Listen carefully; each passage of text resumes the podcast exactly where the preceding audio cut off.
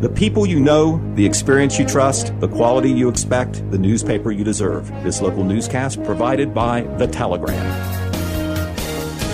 This is Matt McKee reporting from Total Media Studios in Jackson with your local news. A long standoff in Wellston between a domestic violence suspect and local law enforcement officers in the early morning hours of Sunday, June twelfth ended with the suspect's arrest. The Wellston Police Department has identified the suspect as Dale Queen, Junior, age forty-six, of Millfield, Ohio. He was taken into custody after a tense three-hour-plus standoff at an apartment in Wellston. Officers were called to that apartment after he was accused of assaulting and injuring a female who was later taken to a Columbus hospital. Law enforcement officers became involved when the police department received a nine one one call just after one a.m., reporting that a female was screaming from another apartment at two twenty-two East eleventh Street in Wellston. Officers arrived on the scene at one twenty-two a.m. and immediately attempted to contact the occupants inside. After several attempts to make contact, the female came from the structure with visible facial and head trauma. Officers immediately moved the female to safety and called for assistance from the Ohio State Highway Patrol, Jackson County Sheriff's Office, and Jackson County E M S. The female identified Queen as the man still inside the apartment. After getting the female into the care of Jackson County E M S, officers began to order Queen out of the residence by P A system. After several attempts failed to bring Queen out of the residence, the special response team was requested from the Jackson County Sheriff's Office. The Wellston Police Department secured a search warrant for the property, and at four thirty-seven a.m., officers entered the building and took Queen into custody without further incident. Queen was charged with felony domestic violence, felony aggravated assault, and inducing panic, and was incarcerated at the Jackson County Correctional Facility. The female was transported to Holder Medical Center in Jackson and later transferred to Grant Medical Center in Columbus to be treated for her injuries. With high temperatures expected to be in the mid nineties through this Thursday, Jackson City Service Director David Swackhammer is asking City Electric customers to use moderation when using the city's electricity to cool their homes and businesses this week. During Monday evening's meeting of Jackson City Council, Service Director David Swackhammer noted that extremely hot temperatures will bring about peak alerts for the city's electrical distribution system. He explained that however high the electric usage is will have an effect on the prices the city pays for electricity in the future due to establishing the peak demand. Swackhammer concluded by asking electric customers to be considerate when adjusting their thermostats, air conditioners, and fans this week. He said a couple of degrees can make a big difference when it comes to volume. Around seven thirty on Monday, the National Weather Service issued a severe thunderstorm warning for Jackson and Vinton counties. Meteorologists were reporting the damaging winds and continuous cloud-to-ground lightning were occurring with these storms, and Ohioans were asked to move indoors immediately. The initial part of the storm hit Jackson County not long before eight p.m., bringing with it strong damaging winds and later a brilliant display of lightning streaking across the sky. Local fire department scanner traffic revealed that the storm brought down trees, power lines, and utility poles across both Jackson and Vinton counties. There were some trees and or power lines and poles that came down over roadways across both counties, which resulted in road closures. There were even some reports of trees down on houses and vehicles.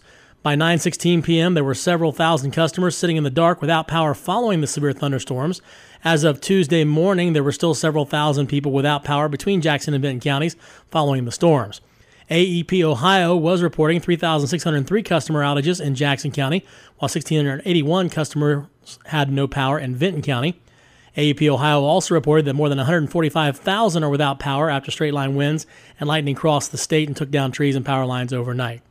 Buckeye Rural Electric was reporting just over fifteen hundred customers affected in Jackson County, while Vinton County had eight hundred seventy-nine affected. Crews worked through the night and continued to clear debris across the area and assess damages and complete line work for the over six thousand members who still remain without power. At this time, Buckeye Rural Electric is unable to provide an estimated restoration time, but they will update as more information comes in. Both A E P Ohio and Buckeye Rural Electric remind residents not to touch any downed wires or anything that those wires may be touching. On top of all this, the National Weather Service has issued an excessive heat warning for Jackson and Vinton County through Tuesday evening. There's also an excessive heat watch through Thursday evening. Extreme heat and humidity are forecast with heat index values to be in the low one hundreds. And in a related story, Oak Hill Village Council President Jennifer Hughes is sharing several announcements with village residents regarding damages from the storms that passed through. Hughes told the radio and the Telegram that a tree was down at Etna Park in the area of the new playground, and as a result, the park will be closed until the situation can be addressed. A tree had also fallen in C M Cemetery and was lying across some tombstones, according to Hughes. Overall, Council President Hughes said village employees were prioritizing cleanup efforts as best they could. She's encouraging village residents with debris in their yards from the storm who are able to do so to take the items to a designated area in the village at the village sewer plant. This, she explained, will allow village employees to address cleanup elsewhere. If you're unable to take the items yourself, you can call the village building at six eight two, six three zero one and request a special pickup. Jackson County Emergency Management Agency personnel were also reportedly in the village of Oak Hill Tuesday morning assessing storm damage. With several pieces of time-sensitive legislation on the table yet to be approved, Jackson City Council has scheduled a special session meeting for seven p.m. this Thursday, June sixteenth, at City Council Chambers on Portsmouth Street. Council met in regular session on Monday evening, June thirteenth, but was unable to pass any legislation on an emergency basis, as Councilman P. Bopp and Marva Colby were both absent due to illness. Jackson City Council has seven members, and it requires six votes to suspend the rules, which require three readings, so legislation can then be passed immediately. Council's next regular meeting is set for Monday, June twenty-seventh, and city officials would like to approve certain legislation sooner than that. While passing certain pieces of legislation is the main reason for Thursday's special session meeting, it was decided to include on the meeting's agenda any or all business which may come before council, so that other matters could be addressed if desired or needed. Among the time-sensitive legislation are a resolution and an ordinance regarding the city's planned street paving program for this summer. Mayor Randy Evans was hopeful to have both passed immediately so the city could schedule the actual paving work with the contractor as soon as possible. The resolution involved approving a contract with G and J Paving of Chillicothe for just over one point one million dollars to do the paving work.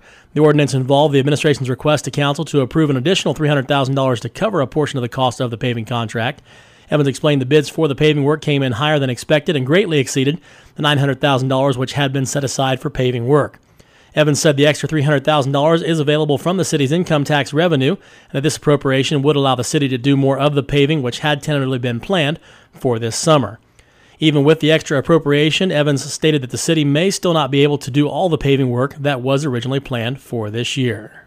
Roby Browning, a current at-large Wellston City Council member and a former teacher, intervention specialist, talent and gifted coordinator, and dean of students for the Wellston City School District, has been unanimously approved by the Wellston City Schools Board of Education as the new Wellston Middle School principal. During the Monday night, June thirteenth meeting of the school board, Browning's resignation as a teacher in the district was approved, effective at the end of his twenty-one and twenty-two year contract. Immediately after that, the board approved him as the new Wellston Middle School principal under a three-year contract, which is effective August first of this year. In state and national news, more infant formula is making its way toward the U S Andrew Kinsey with W B N S in Columbus has the details. The F D A and Abbott are working together to ship thousands of cans of baby formula in from Spain. The shipment will include products for premature babies and babies with sensitive stomachs. Another change starting today here in Ohio. Families who use W I C now qualify for an expanded list of formula products. I'm Andrew Kinsey. And finally today, Tecumseh will make its return for its fiftieth year this year. Tickets are on sale now for all shows, which begin on Thursday, June sixteenth and run through Sunday, September fourth. Shows were regularly sold out last year, so those interested should make plans as soon as possible. You can visit Tecumseh Drama dot com to purchase tickets. Southern Ohio Axe Throwing will also return this summer with a new setup and all the old familiar fun. Axe Throwing is available from five p.m. until showtime every day, and backstage tours are offered every day at three forty-five, four thirty, and five fifteen p.m. You get a behind-the-scenes look at how the magic is made on the stage. You can meet the actors and see the available weaponry demonstrated. Again, from Total Media Studios in Jackson, I'm Matt McKee, and that was your local news.